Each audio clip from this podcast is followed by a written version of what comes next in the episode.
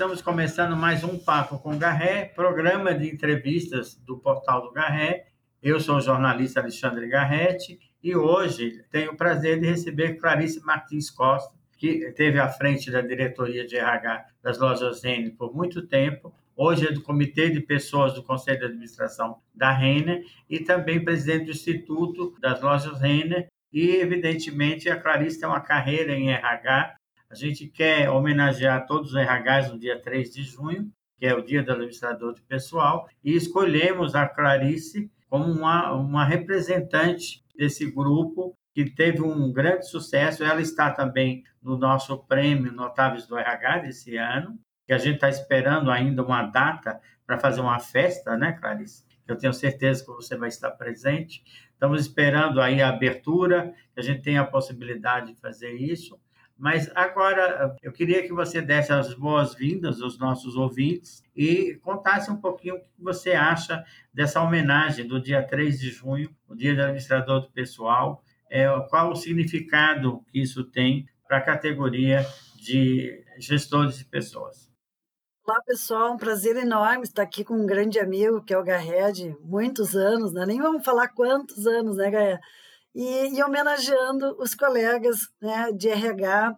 Eu vejo essa homenagem como um reconhecimento, né, porque os profissionais efetivamente eles têm uma tarefa muito importante nas organizações, principalmente nesse momento de pandemia, o quanto que o RH é quem está segurando as pontas, é quem está ajudando os próprios executivos que estão sofrendo com as pressões e com o dia a dia tão instável, os próprios colaboradores, porque tem o seu medo em relação à saúde, em relação a conciliar vida pessoal, vida profissional, muitos em home office, como é que você administra tudo isso.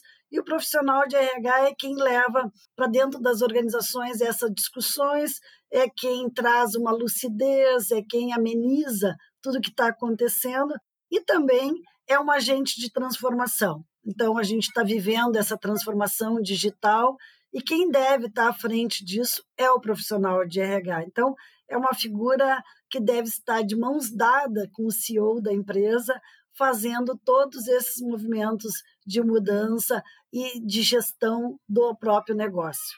Perfeito. É, como que você é, imagina a carreira do gestor de pessoas no dia de hoje? Você acredita que essa carreira é muito boa para os jovens que estão chegando? Vai ser mais fácil para eles os desafios que serão impostos agora, com todas essas mudanças no mundo que a gente está vendo? É, como é que você vê a pressão das empresas e da sociedade? As mudanças estão sendo muito rápidas. E, o, claro que o mercado gestor de pessoas está mudando, as exigências são cada vez maiores os conhecimentos exigidos cada vez maiores. Como é que você vê isso? Que você aconselha aos jovens para se prepararem se querem atuar numa carreira como de RH? Hoje, muitos profissionais de RH estão vindo da área de negócio. E por que não um profissional de RH também ir o negócio? Acho que as carreiras elas não são mais estanques, elas se cruzam. Então, um profissional de RH tem que dominar todas as variáveis do negócio e conhecer profundamente, assim como o gestor do negócio tem que conhecer profundamente as práticas de RH.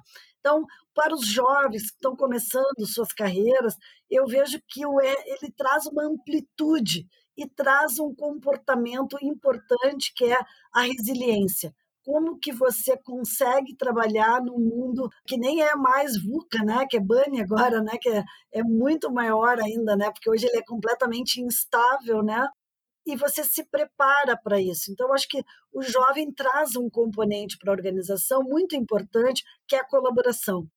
Então, o jovem ele não tem essa hierarquia do comando e controle, ele não nasceu nesse mundo, né? Então, ele não viveu isso. Então, ele traz essa leveza de proximidade com, a, com os níveis hierárquicos, uh, de poder trabalhar melhor nas squads, de trabalhar de uma forma colaborativa. Ele, ele se joga mais nos desafios, ele não tem medo, então ele corre mais riscos. E eu acho que isso é complementar. Então eu vejo assim que o jovem traz isso e a pessoa de mais anos de casa, ele traz também esse componente de, da vivência, né? da maturidade, uh, mas que não pode estar estanque, que tem que ser provocado. E o jovem tem essa provocação, essa inquietude. Né? Então, acho que essa soma ela é muito importante para as organizações. Você acredita que a convivência geracional ela vai ficar mais fácil com o passar do tempo? Com certeza, né? Porque os, os novos colaboradores já estão um novo modelo de, de mindset, né? De, do pensamento é diferente e isso vai proporcionar uma, um melhor equilíbrio na própria gestão. Eles trazem uma disrupção para a empresa, né? porque eles, se tiver que chegar e entrar na sala do presidente, falar de igual para igual, eles vão fazer isso. Isso é importante. Isso é uma disrupção que tem que acontecer para esse modelo uh, mais dos métodos ágeis. Né? Então, eles também conseguem trabalhar com múltiplas pessoas, com a diversidade, e, e isso contribui muito. Eles não têm preconceitos, né? eles vêm desarmados. Então, acho que isso traz uma contribuição importante. E a pessoa das outras gerações, cada geração tem a sua beleza. Né? Eu acho que o salutar e o papel do profissional de RH é como gerenciar essa diversidade dentro das organizações e fazer com que trabalhe harmonicamente para os objetivos estratégicos do negócio. Deixa eu te falar, a tecnologia invadiu muito o RH nos últimos tempos. Essa tecnologia, de certa maneira, não distanciou o, gestor de pessoas dos colaboradores? Como é que você vê essa questão dos processos tecnológicos hoje nas empresas, das pessoas estarem falando mais por e-mail e por WhatsApp e ter menos o olho no olho, menos a conversa. Como é que você vê essa perspectiva para a gestão de pessoas no futuro mais próximo? A tecnologia ela veio para colaborar, ela veio para tirar do RH todas aquela, aquelas coisas burocráticas que a máquina pode fazer. Mas existe uma coisa que é a empatia. E o profissional de RH que não tiver empatia, ele escolha uma outra profissão, porque é essa coisa que você falou, é o olho no olho, é o conversar com as pessoas. E a tecnologia não veio para distanciar. Por exemplo, nós estamos aqui online, nós estamos nos olhando, nós estamos nos vendo. Então, é como é que você coloca afeto nessa relação? Então, eu acho que o grande desafio é não mecanizar, mas humanizar a, as relações, mesmo que você use diversos canais.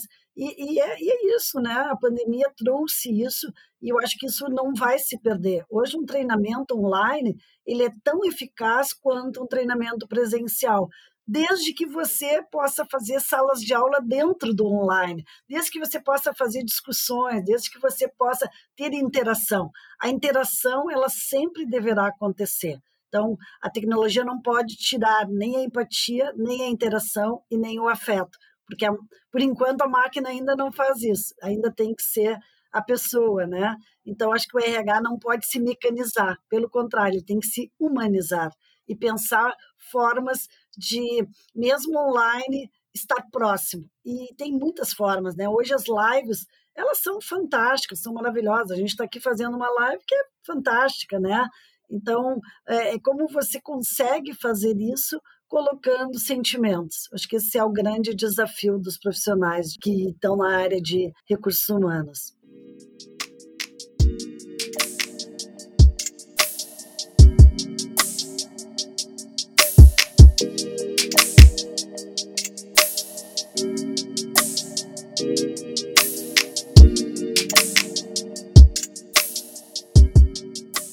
Foram os maiores desafios como gestora de RH no, nesse processo de pandemia?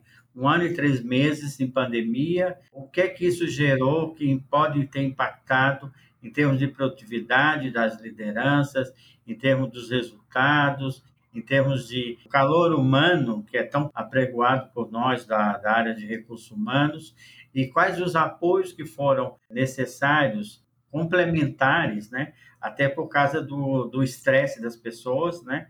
E da questão da saúde mental dos colaboradores. Uh, o maior desafio foi naquele momento que, bom, de repente, no nosso caso, fecharam todas as lojas. E de repente você tinha 24 mil colaboradores que você precisava falar com eles, precisava dizer que eles não iam ficar desempregados, que a empresa mesmo fechada ia manter os empregos, a dar tranquilidade para eles e para os familiares deles, né? Então eu acho que aí a tecnologia ajudou. Tu ter um workplace uh, ou uma outra rede, no nosso caso era o workplace, ajudou sobremaneira. Você ter uma universidade corporativa e você poder usar esse canal também ajudou muito. E, e eu acho que tem uma coisa que é sensibilidade. Num primeiro momento, a gente pediu que todos os profissionais de RH, os business partners, cada um nas suas unidades, ele ligasse para todos os colaboradores e, claro, fazendo uma agenda e perguntar simplesmente como você está, o que você está precisando, né? E você se colocar do lado. Isso fez uma diferença fantástica que as pessoas disseram assim, nossa, nunca imaginei que alguém ia me ligar para perguntar se eu, se eu, estava bem, né? E a partir disso, você viu realmente esse estresse, porque ah, de repente uma mãe que não ficava em casa, o filho ia para a escola, de repente ela teve que se dividir, tem, tinha aula online, ela tinha uma call, que ela, né, aqui uma reunião virtual, ela tinha um trabalho que ela tinha que entregar, de repente ela tinha que cozinhar, porque ela também teve que fazer tudo isso, então ah, você também começar a fazer lives sem falar do trabalho, mas falando sobre esse momento. Então, trazendo psicólogos, trazendo fisioterapeutas, ah, profissionais de educação física, para dizer como é que ela mantinha a, a, sua agenda de exercício, como é que ela podia fazer isso com o filho de uma forma lúdica, mas para ela, ela poder ter atividade física, né? Porque tudo isso é importante. Psicólogos falando como lidar com estresse, e, ao mesmo tempo, também trabalhando as lideranças, porque esse estresse de estar distante, será que a minha equipe está produzindo? Será que eu vou conseguir entregar? Será que eu vou conseguir fazer minhas tarefas? Também foi angustiante para os líderes. Então, ter algumas reuniões, algumas lives, só para poder perguntar para ele como é que ele estava. E nós fizemos várias lives, os diretores perguntando: eu queria ouvir vocês, eu queria ver o que está pegando, o que, que a gente pode fazer para vocês. Então, eu acho que quando eu falo a coisa humana, é você não esquecer disso. Você estava online, mas você pode fazer isso. Né? E você pode perguntar, tem um chat que eles podem se colocar, você pode ouvi-los, pode responder, eles podem fazer perguntas. Então, eu acho que, que essa, essa leveza que você traz para a empresa, que é importante, né? A gente também começava todas as nossas reuniões online com mindfulness. Então, pensar, vamos respirar, vamos pensar numa coisa que, que traga prazer, como é que é isso, vamos fazer aqui, né? Como é que a gente relaxa o pescoço, como é que a gente relaxa os ombros, que são coisas que são importantes também. Por mais que depois a reunião ia ser uh, difícil, porque as decisões foram muito difíceis de serem tomadas, né? Mas eu acho que, que valeu essa experiência, eu acho que tudo vale, sabe?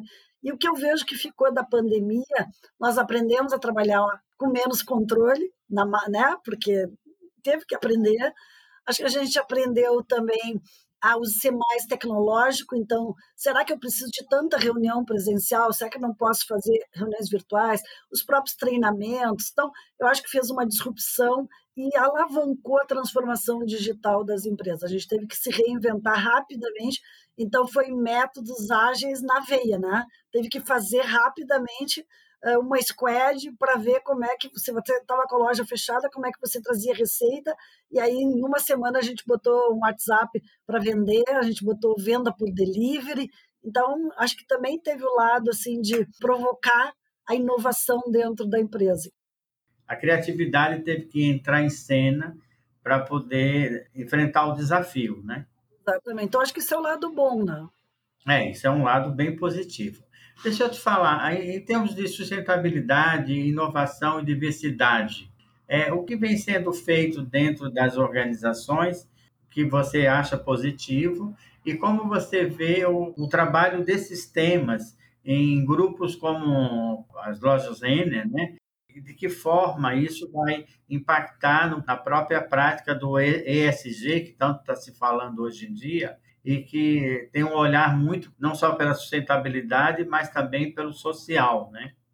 Eu acho que esse movimento todo ESG Uh, tem questionamentos, tem gente que acha que, que não vai ficar de pé, mas nós, na Renner, a gente tem esse, o ESG desde 2008.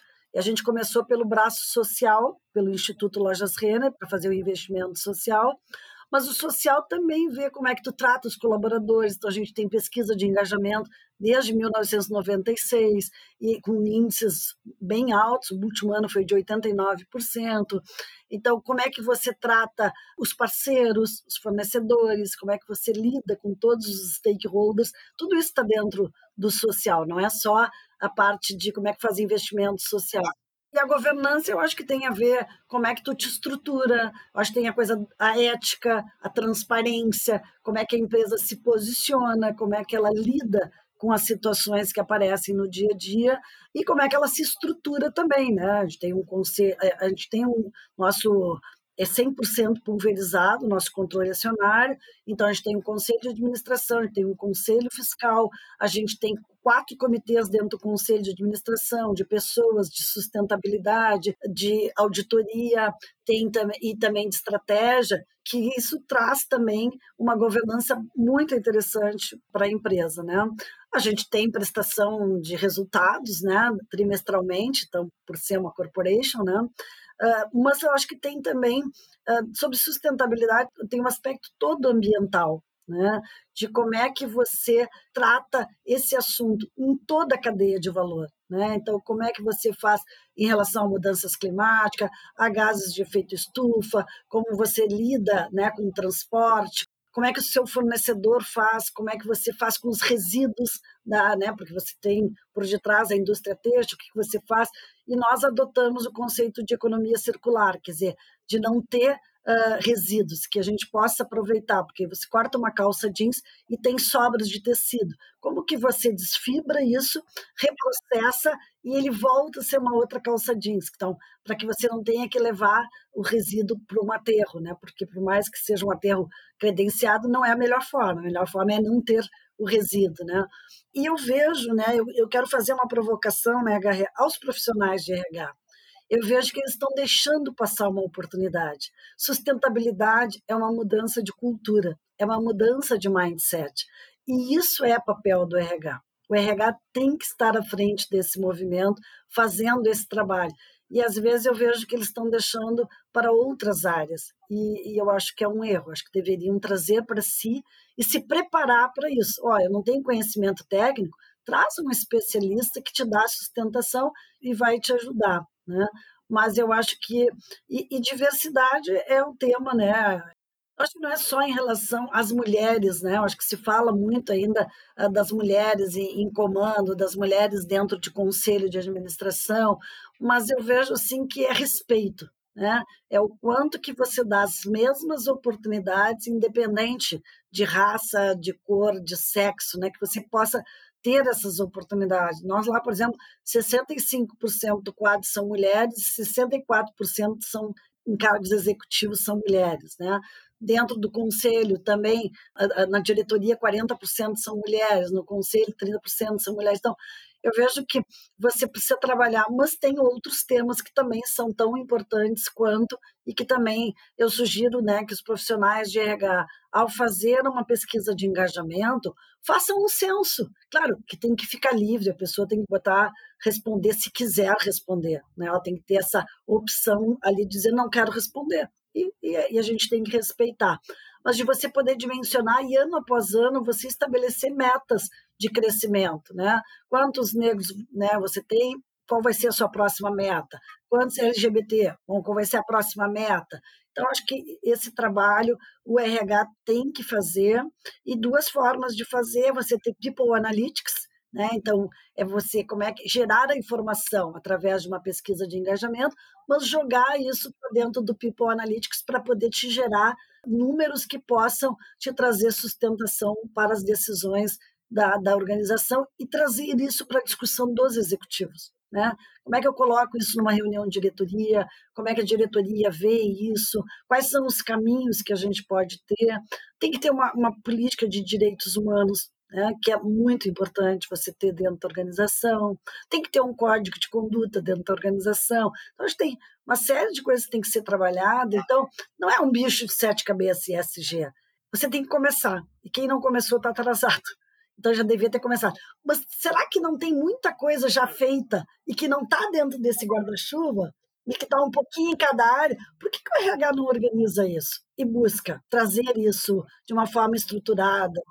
É que as ferramentas também vão mudando de nome, você vai atualizando e incorporando os novos termos. E também é claro que a gente faz, sempre nós fazemos várias modas em, em todas as áreas da administração, mas o RH tem que estar atento a, essa, a esse comportamento para poder se enquadrar e transformar. Você, como mulher, sentiu alguma, alguma dificuldade em conquistar o seu espaço, fazer sucesso e para você ser tão reconhecida e premiada como você foi na sua carreira? Qual que é o segredo de, como mulher, ter um espaço que são empresas com base muito masculinas, naturalmente, né? Qual é o comportamento ideal para esse crescimento profissional e para ganhar o espaço? É, eu vou dizer uma coisa que talvez até choquem as mulheres, né? Mas eu acho que é um movimento muito mais da profissional mulher do que da organização. Porque uh, eu comecei minha carreira trabalhando numa mina de carvão, que basicamente todo mundo conhece uma mina de carvão, são mineiros e engenheiros. Era eu como psicóloga e uma colega que era assistente social. E eu cheguei na mina e em seguida eu engravidei. E eu continuei descendo a mina. E todo mundo ficaria horrorizado, ó, oh, vou descer. Mas você não tem como conhecer o trabalho se você não desce no chão da fábrica, como se diz. Se é uma mina, eu tenho que descer. Então, eu, eu nunca me vi diferente dos profissionais, né? Mas tem aquela coisa, você tem que entrar nas brincadeiras, né? Eu estou no, no, trabalhando há mais de 40 anos, então, claro que o mundo era muito mais masculino, e aí tinham as brincadeiras, né? Em relação. Então, você entra nas brincadeiras, você se diverte junto, não, nunca me senti que isso era ofensivo. Na... Então eu vejo que é muito da mulher, assim, de como ela se coloca, como ela se posiciona. E eu vejo hoje que as mulheres elas ganharam uma força porque elas tiveram que ao longo da sua vida talvez se provar mais, né? E elas ganharam hoje uma assertividade, uma coerência que eu acho que é muito salutar. Né? Mas eu acho que, que essa troca né, dentro das organizações e, e não se sentir coitadinha, né? Eu nunca tive assim, ah, porque ah, tô grávida, agora não posso ir. Não, eu acho que gravidez não é doença. Claro, algumas pessoas podem ter uma gravidez de alto risco, tem que ser tratada de outra forma. Mas eu acho que é muito da mulher dela buscar os seus espaços, né? Ah, então, por exemplo, ah, ninguém me disse que eu tinha que ter sustentabilidade, que eu tinha que fazer um Instituto Lojas Rena. Ah, eu fui atrás disso, então eu acho que é muito mais de curiosidade, de abrir caminhos. Talvez eu tenha dado sorte de trabalhar a vida toda com o Galó e que nunca fez nenhuma diferença em, em relação a isso, mas eu acredito que também vai muito da, da profissional, dela acreditar no seu taco, ir atrás, trazer propostas para a empresa. E eu sempre digo que uma boa ideia, ela sempre é bem-vinda e não depende né, de, de nada, a não ser de, de execução e uma capacidade de execução. Não adianta trazer ideia e não executar, né? Então, acho que eu vejo por esse prisma assim, né? Então, me desculpe as mulheres, né? Talvez eu não viva os mesmos ambientes, né? Mas aonde eu vivi, eu nunca me senti uh, que eu tinha tenha sido discriminada. Deixa eu te falar, você citou o seu CEO. É muito importante essa figura do, da liderança quando ele tem uma cabeça boa, aberta, quando ele quer inovação, isso ajuda bastante o, RH. Eu até falo que o RH ele acaba sendo também um resultado dessa, dessa prática, de, desses líderes que estão juntos, que querem mudança e que incentivam o RH a crescer, a fazer novas coisas e, e trazer inovação para a empresa. Como é que você vê isso? Vejo que o RH tem que estar de mão dada, mãos dadas com o CEO. E, mas para isso ele precisa aprender a falar a linguagem do CEO, que é uma linguagem de negócio. Então, acho que na medida que ele traz as discussões, ele conhece o negócio, ele tem contribuições, acho que é uma proximidade com o CEO. E aí o CEO está aberto a ouvir também o que, que ele pensa sobre pessoas, sobre gestão, sobre problemas que tem na organização, problemas da cultura, ajustes de cultura que precisam ser feitos. Mas eu acredito muito em parceria. Eu, eu acho que sem a parceria do CEO com o executivo de RH, eu acho que não, não funciona. Né?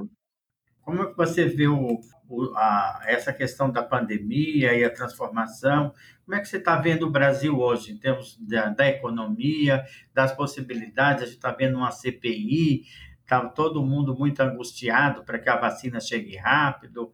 É, qual é o papel das empresas nessa questão de tutelar, vamos dizer, a vacinação, até porque é uma questão de sobrevivência econômica também e qual é o discurso que deve ser feito pelo RH frente a essa questão, que é uma questão extremamente social, né?